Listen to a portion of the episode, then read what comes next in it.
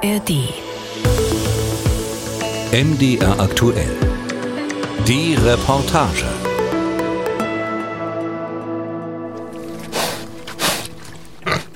Ein paar Sauen und ihre Ferkel grunzen und durchwühlen die Streu auf einem Mini-Bio-Bauernhof am King Cole Highway in Mingo County, ganz im Süden von West Virginia. Die Lage ihres Freiluftgeheges ist einmalig, genau wie die Idee dahinter. Auf einem kahlen Felsplateau, das ein bisschen wie der Ayers Rock in Australien unvermittelt aus der Landschaft ragt, wurde noch bis vor ein paar Jahren Steinkohle gefördert. Jetzt sollen mit Hilfe der Tiere das zerstörte Ökosystem wieder in Balance gebracht werden und ehemalige Kohlearbeiter neue Jobperspektiven entwickeln. This is the view where you can see three states. Caleb Hanshaw steht am Elektrozaun der Kuhweide und zeigt auf die dichten Mischwälder der Appalachen. Richtung Süden kann man bis nach Kentucky, Virginia und Tennessee schauen. Probably Kentucky, um, Virginia, Tennessee. Hinter Caleb grasen Kühe und Schafe. Ein paar hundert Meter weiter leben die Hühner. Caleb, ein großer, schwerer Mitdreißiger mit rötlich-braunem Rauschebart und Zopf unter der umgedrehten Baseballkappe, leitet das sogenannte Highwall-Projekt. This used to be a strip mine about 15 years ago. Bis vor 15 Jahren war hier Tagebau. Der Prozess funktioniert so, sie schauen, wo es Kohle gibt und sprengen den Gipfel weg, um leichter dran zu kommen. Danach füllen sie ein bisschen auf mit Schuttresten und Hydrosat, aber dann übernehmen invasive Arten und das Ökosystem gerät außer Balance. Invasive species start to take over. So the, the ecosystem becomes very imbalanced. Here's a good example of, of what we're doing. Caleb bückt sich und greift in den Boden. Als sie vor drei Jahren anfingen, war hier blanker Fels, erzählt er. Jetzt wimmelt es in der dunklen Erde von kleinen Käfern und Würmern. Auf der Weide wachsen inzwischen elf verschiedene Grassorten und im Gewächshaus gedeihen Gurken, Tomaten und Mais. Rehe und verschiedene Singvögel sind zurückgekehrt. Aber das Schönste ist, sagt Caleb, wir haben hier noch nie das Gras im Wind wehen sehen. Das ist das erste Mal. Und es ist so eine tolle Bestätigung unserer Arbeit, dass es jetzt so hoch ist und die Tiere beschäftigt sind und wir gar nicht mehr Heu zufüttern müssen. Die ökologische Landwirtschaft auf dem ehemaligen Kohletagebau ist die Idee von Coalfield Development. Die gemeinnützige Organisation bemüht sich schon seit 2010 um eine Zukunft nach der Kohle in West Virginia. Seit weit über 100 Jahren lebt die Region vom schwarzen Gold. Nach Wyoming ist West Virginia der zweitgrößte Produzent der USA, exportiert Steinkohle auch nach Europa. Aber die besten Zeiten sind längst vorbei. Die knapp zwei Millionen Einwohner von West Virginia gehören zu den ärmsten in den USA. Ihre Lebenserwartung ist landesweit die niedrigste. Die Opioidkrise hat hier besonders viele Opfer gefunden. Noch wichtiger als die Wiederherstellung der Böden im ehemaligen Tagebau ist für Caleb deshalb die Arbeit mit den Menschen. Ein Dutzend sogenannter Crewmitglieder hat er gerade. Sie waren entweder in den Kohleminen oder sie kommen aus dem Gefängnis. Oder sie haben eine Drogenkarriere hinter sich und sie brauchen nur eine Chance. Auch James Doran steht an diesem Tag in der prallen Sonne und baut mit ein paar Kollegen einen Zaun um das frisch gepflanzte Kräuterbeet, um die Rehe von der eigenmächtigen Ernte abzuhalten. Oh yeah. Yeah, there's a lot of deer up here. James ist hager, hat tiefe Augenringe unter der Brille und einen leicht angegrauten Bart. I used to work underground. The mines I was at shut down, they laid me off. So I decided I wanted to try to do something else besides coal mining. Bis vor ein paar Monaten war der erst 32-Jährige unter Tage angestellt in einer inzwischen erschöpften Kohlemine. Jetzt arbeitet James 33 Stunden pro Woche auf der Farm für 14 Dollar die Stunde, nur die Hälfte seines Lohns in der Kohle. Aber die Rechnung geht für ihn trotzdem auf, weil Coalfield Development ihm nebenher auch eine akademische Weiterbildung finanziert. Dazu kommen jede Woche drei Stunden mit einem Mentoren, um seine persönliche Entwicklung zu fördern. Und die Landwirtschaft macht ihm, wieder erwarten, richtig Spaß. I love this. I love this. I never thought before coming here and yeah, if I could have a career probably doing this, that's probably what I would choose because this is really great. James Urgroßvater war schon Kohlekumpel, genau wie sein Großvater. Sein Bruder ist es noch, seine Freunde auch. Sie hätten ja keine Alternative. No, they're no, they ain't. They ain't. They don't look to get. I don't look for them to get out of mining anytime soon. Natürlich, sagt James, wäre es eine gute Idee, wenn die hiesige Wirtschaft diverser wird. Aber ein Kohleausstieg schon bis Mitte nächsten Jahrzehnts, wie die beiden Regierung ihn plant? Wie viele Menschen in West Virginia kann sich James das schlicht nicht vorstellen. Natürlich werden wir irgendwann von den fossilen Energieträgern loskommen müssen, weil sie aufgebraucht sind. Aber das kann noch zwei, drei, vierhundert Jahre dauern. Die Ökofarm auf dem alten Tagebau wird mitfinanziert durch die beiden Regierungen und sie ist nur eins von vielen Projekten, mit denen das wirtschaftliche und gesellschaftliche Abnabeln von der Kohle gelingen soll. Marilyn Wren ist Chief Development Officer bei Coalfield Development, kümmert sich um die Finanzierung. West Virginia has lost so many of the mining jobs already. West Virginia hat schon so viele Kohlejobs verloren, sagt Marilyn. Von gut 100.000 Ende der 90er Jahre sind nur noch 13.000 übrig. Die sogenannten Coal Counties seien längst keine Kohle-Landkreise mehr. Aber obwohl die Transformation nun schon gut zwei Jahrzehnte dauert, gibt es immer noch zu wenig Alternativen. Auch weil der Ansatz, so die Mit-50erin, der falsche war. There were in the past man hat versucht, die Menschen zu Programmierern umzuschulen oder zu Maschinisten für bestimmte Branchen. Das Problem war, diese Industrien gab es in den am meisten betroffenen Kohleregionen gar nicht. Wenn die Leute also neue Jobs für ihre neuen Fähigkeiten finden wollten, mussten sie weggehen. Und das haben viele auch getan. Coalfield Development versucht es anders, mit Projekten, die den Menschen erlauben, vor Ort zu bleiben und die zukunftsorientiert sind. Eine Firma, die Solarpaneele installiert beispielsweise, ein Markt für Ökolebensmittel und eine Baufirma, die sich auf nachhaltige Gebäudesanierung spezialisiert hat, um die vielen verlassenen Häuser und Fabriken wieder nutzbar zu machen. 700 Jobs sind so in den vergangenen Jahren entstanden, sagt Marilyn. So it's sort of this multiple es ist eine facettenreiche Botschaft. Etwas, was eine Belastung war, wird ein Gewinn, egal ob es um eine Person, ein Gebäude oder eine Gemeinschaft geht.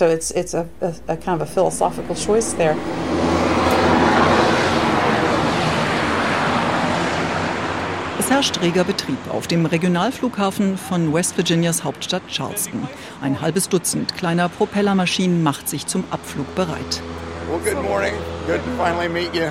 Auch Vernon Haltom will an diesem Morgen starten. Der 60-Jährige mit grauem Bart und im Pink Floyd Fanshirt ist der Chef von Coal River Mountain Watch, einer lokalen Umweltschutzgruppe aus Neoma, mitten im Herzen der Kohleregion.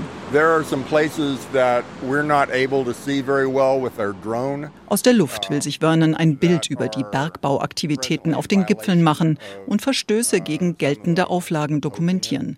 Denn vom Boden aus, sagt Vernon, seien diese Abbaugebiete für ihn kaum oder gar nicht zugänglich. Uh.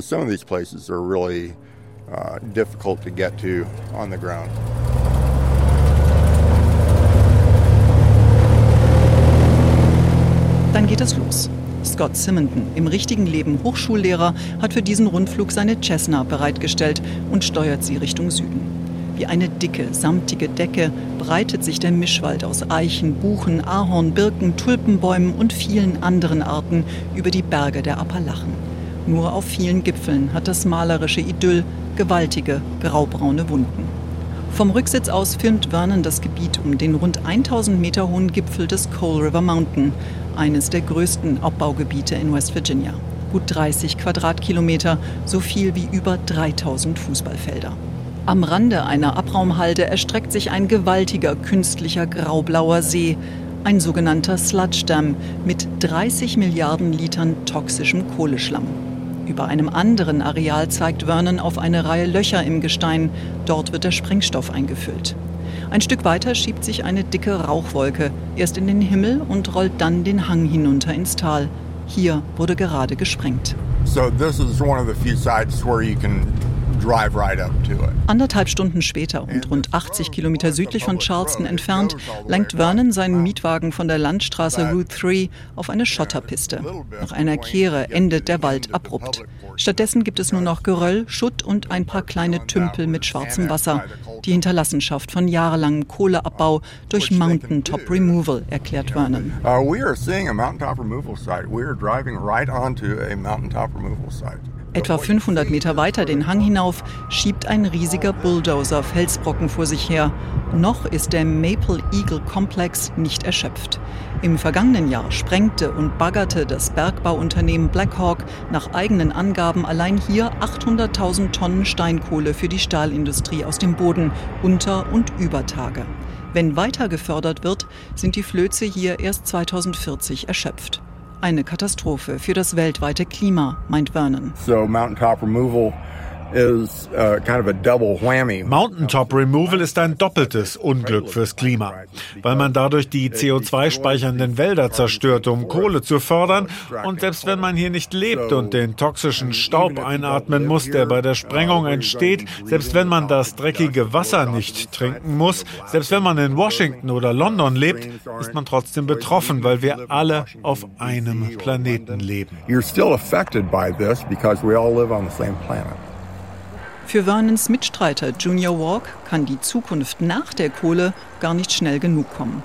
Der 34-Jährige stammt aus Eunice, einem Weiler mit zwei Dutzend Häusern. So we're in Eunice, West Virginia, the town I grew up in. Junior, Zopf, Bart und Dutzende Tattoos zeigt auf ein Haus mit grauer Schindelverkleidung und kleinem Pool im verwilderten Garten.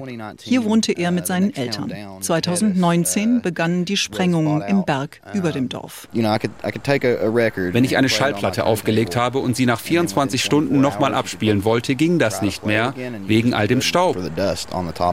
Als Kind besuchte Junior die Marsh Fork Elementary School. Die Grundschule lag unterhalb eines gewaltigen Mountaintop Removal Geländes. Den Tagebau gibt es immer noch. Die Kohlenwäsche keine 200 Meter vom ehemaligen Schulgelände auch. Die Grundschule selbst ist umgezogen. Junior deutet auf den roten Flachbau und den verwaisten Spielplatz hinter dem Maschendrahtzaun. Man konnte hören, wie sie die Kohlezüge beladen haben, einen nach dem anderen, stundenlang. Und es war schwierig, sich auf irgendwas zu konzentrieren.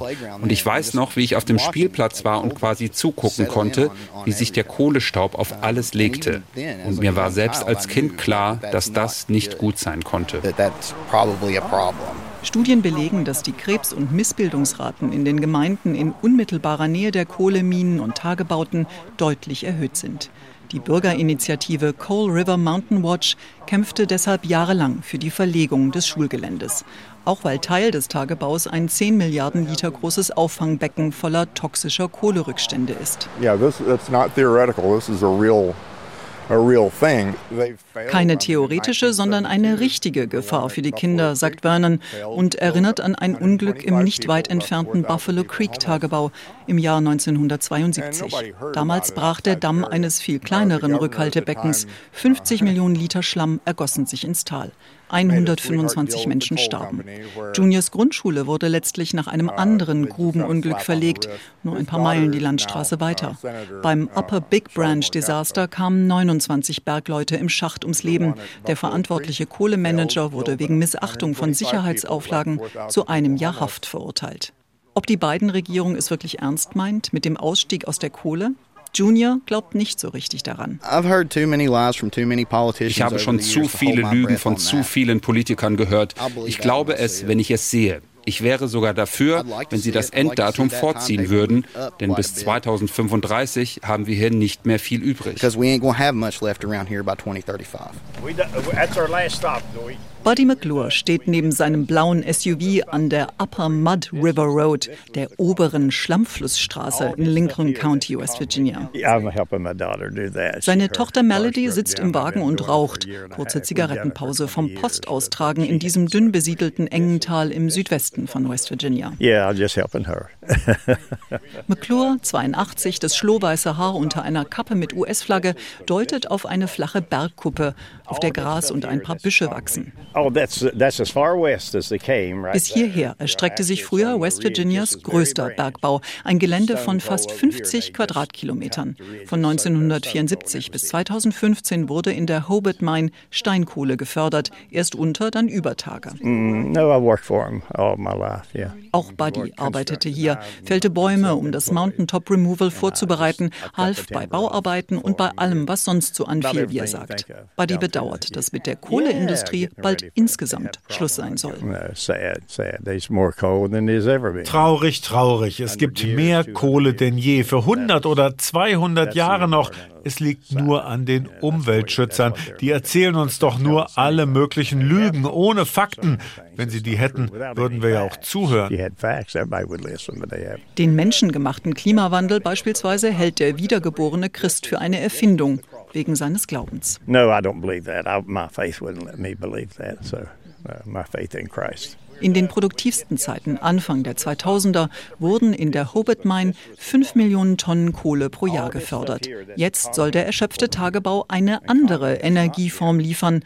Auf einem Teil des Geländes ist die bislang größte Solarfarm West Virginias geplant. Yeah, I think it's a super good idea. They've already supposedly have built a 39 million dollar bridge across. What an exciting day this is for Boone and Lincoln counties. Schon im April 2022 war das Sun Park-Projekt bei einer Pressekonferenz verkündet worden. Ein 1200 Hektar Solarpark mit einer Leistung von 250 Megawatt, genug für rund 40.000 Haushalte. Dazu ein Industriepark, Ferienhäuser und meilenlange Wege durch das renaturierte Bergbaugelände fürs Quadfahren, eine der wichtigsten Tourismusattraktionen in West Virginia. Ron Stallings, damals einer der wenigen Demokraten in West Virginias Senat, war begeistert. Diese Investition wird nicht nur eine andere Energieform schaffen, Besucher anlocken und Jobs kreieren, sie wird auch neue Hoffnung bringen für viele im südlichen West Virginia. Aber ein Jahr später ist von dieser Hoffnung vor Ort wenig zu spüren. In der Kreisstadt Madison, östlich der Hobart Mine, macht Sam Burns gerade Feierabend. Der 72-jährige, dunkle Sonnenbrille, Bart, blaue Funktionsweste, ist der Circuit Clerk von Boone County, quasi der Verwaltungschef des Kreisgerichts.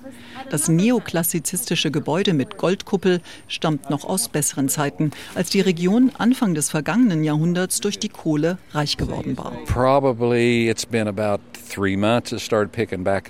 Momentan läuft das Geschäft wieder besser, sagt Burns. Nach jahrelangem Niedergang haben die weltweite Energieknappheit und der Krieg in der Ukraine einen Mini-Boom ausgelöst. Burns kann das an der Zahl der Kohlezüge ablesen. Statt nur einem pro Woche sind es jetzt wieder mehrere am Tag. We've got approximately four to six trains a day leaving leaving this area, where we was down to maybe one a, one a week or two a month. Der County, sagt er, ist abhängig von der Kohle. Für jede geförderte Tonne bekommt die Verwaltung Geld. Dieses Kohlegeld wurde einfach immer weniger. Und wir haben hier das Gericht und andere Einrichtungen, die vom Kreis finanziert werden. Und es war einfach zu wenig Geld da. Deshalb mussten Leute entlassen werden. Jetzt kehren wir langsam wieder zur Normalität zurück. And gradually everything's beginning to get back to normal. Wie für die allermeisten Menschen hier ist Kohle für Burns ein sehr persönliches und ambivalentes Thema. Well, my father in 1956 was a coal miner and was Burns Vater starb 1956 bei einem Grubenunglück, erzählt er. Sein Bruder und er wurden Bergbauingenieure und Sam betrieb viele Jahre sogar sein eigenes Bergwerk. Eine Zeit lang war ihr Bergbau mit gut 60 gewerkschaftlich organisierten Mitarbeitern sogar US-weit führend, was die Produktion Produktion von einer Tonne Kohle pro Arbeitsstunde anging, erzählt Sam Stolz. Eine Zukunft ohne Kohle will er sich deshalb kaum vorstellen. Und auch den geplanten Solarpark sieht er skeptisch. Well, we've never had anything like this in our area. Außerdem seien die Bauarbeiten momentan gestoppt, erzählt Sam. Keiner wisse so genau, was eigentlich los ist. Und die Leute hätten mittlerweile Zweifel, ob das Projekt überhaupt je kommt. With this hold up now, they've, they've got their doubts that it'll ever happen. Sonnenenergie und Wind machen im Energiemix von West Virginia gerade rund 5 Prozent aus. Fast 90 Prozent des Stroms wird von zehn, zum Teil jahrzehntealten Kohlekraftwerken erzeugt. Dorsal Turner startet den zum Touristenzug umgebauten Förderwagen im Bergbaumuseum von Beckley in West Virginia. Dann geht es rein in den dunklen, engen Stollen. Eine Rundfahrt, die eintaucht in die Geschichte des Bergbaus und ihre Traditionen. Statt über die Zukunft nach der Kohle wollen Turner und seine Gäste lieber über die Zukunft mit Kohle sprechen. Some people think that coal has no future, but it does have a future. Our government is against it. Yeah. They're destroying our nation because of it. Um die Energiewende durchzusetzen, hat Bidens Umweltbehörde EPA Anfang Mai neue Richtlinien vorgelegt. Gas- und Kohlekraftwerke müssen ab 2030 ihre CO2-Emissionen erheblich drosseln und bis 2040 fast auf Null runterfahren. Um das zu erreichen, sollen die Energieunternehmen laut EPA auf Zitat bereits erprobte und leicht verfügbare Technologien setzen. Gemeint ist damit beispielsweise das sogenannte CCS. Beim Carbon Capture and Storage wird das Treibhausgas an der Quelle abgezogen und dann unterirdisch gespeichert. Nur noch existiert diese Technologie vor allem in Studien und wenigen Modellversuchen, sagt Samuel Taylor, Vizedirektor des Energieinstituts an der West Virginia University im Videointerview. Theoretisch machbar, aber sehr teuer. We've seen technologically that yeah, we think we have some answers there. Um, but but it is terribly expensive. Bidens Klima- und Sozialpaket, der sogenannte Inflation Reduction Act, sieht insgesamt 370 Milliarden Dollar Investitionen in grüne Technologien vor. Und eine Firma, die davon profitieren will, sitzt zwar in Maryland, will aber im Nachbarstaat West Virginia das US-weit erste Gaskraftwerk mit CCS-Technologie bauen. Matt Lichtfield ist der Sprecher von Competitive Power Ventures. Die Mission des Unternehmens sei, den Stromsektor zu modernisieren. Wind, Solar und jetzt die CO2-Abspeicherung. Drei Milliarden US-Dollar soll das neue Gaskraftwerk kosten und Strom für rund 1,8 Millionen Haushalte liefern, so viele wie West Virginia Menschen hat. Der Bundesstaat bietet dank seiner Topographie die besten Voraussetzungen, sagt Lichtfield, und er ist einer der wenigen, der schon die rechtlichen Voraussetzungen für die neue Technologie geschaffen hat. Und dann ist da natürlich noch das Geld aus Bidens Klimapaket. Ohne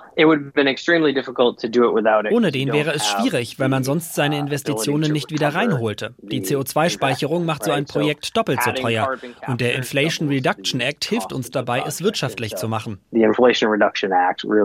helped the economics work for this project. Noch vor dem Jahr 2030 soll das neue Kraftwerk den ersten Strom liefern. In der Bauphase, meint Lichtfield, gäbe es so Arbeit für 2000 Menschen. Für den eigentlichen Kraftwerksbetrieb seien dann nur noch rund 30 Mitarbeiter nötig. Aber die Region werde trotzdem profitieren. Wenn wir so eine zuverlässige Energieform liefern, wird es auch andere Industrien anziehen, um in der Gegend zu investieren. Aber ob CCS auch für die existierenden Kohlekraftwerke funktioniert, das muss jetzt einzeln untersucht werden, sagt Wirtschaftsprofessor Taylor. Wenn sowas erstmal aus der Studienphase rauskommt und es darum geht, wer den Scheck ausstellt, dann wird es schwierig. Ob die neuen Regeln jemals umgesetzt werden, ist ohnehin fraglich wichtig, der Kohlestaat West Virginia bereitet seine Klage schon vor.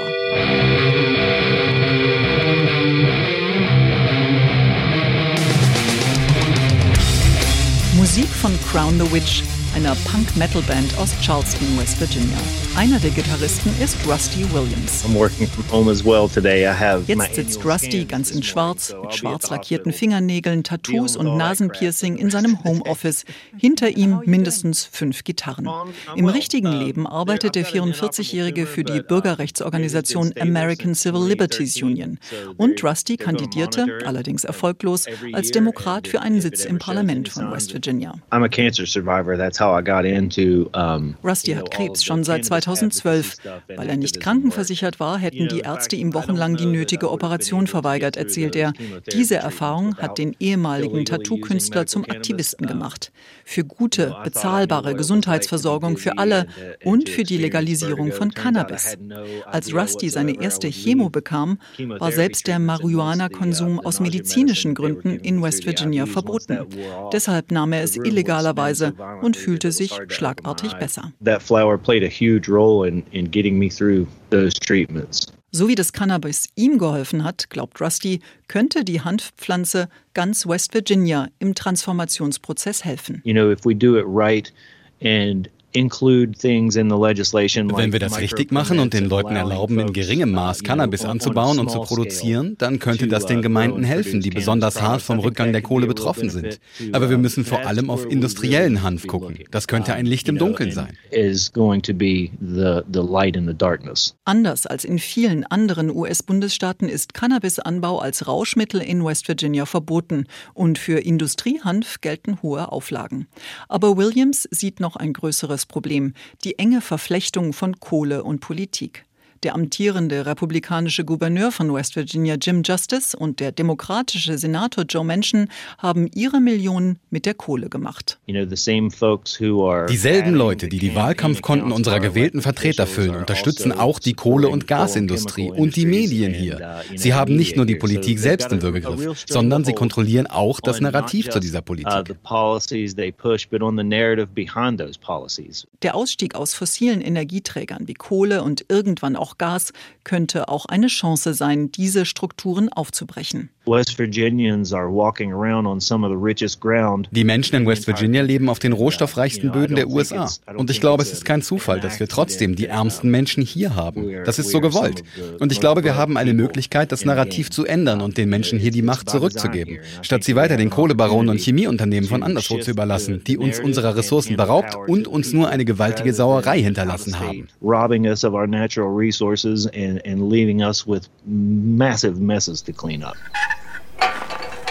Scott Sparks öffnet das rostige Tor zum Maple Meadow Mining Gelände in Fairdale im Südosten von West Virginia. Jahrzehntelang förderten hier hunderte Kohlekumpel Steinkohle für die Stahlindustrie.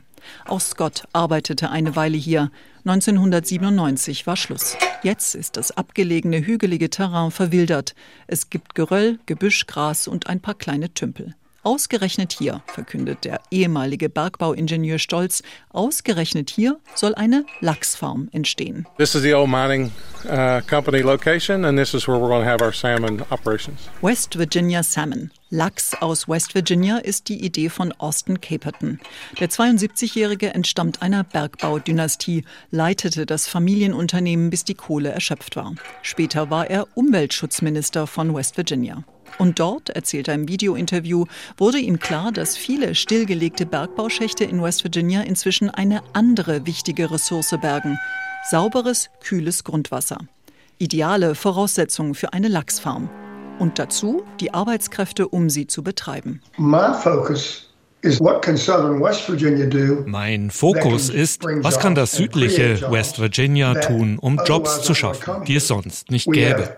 Wir haben Billionen Gallonen Wasser im Untergrund, schon gekühlt und gefiltert, auf dem Weg in die Erde. Und wir haben die Leute.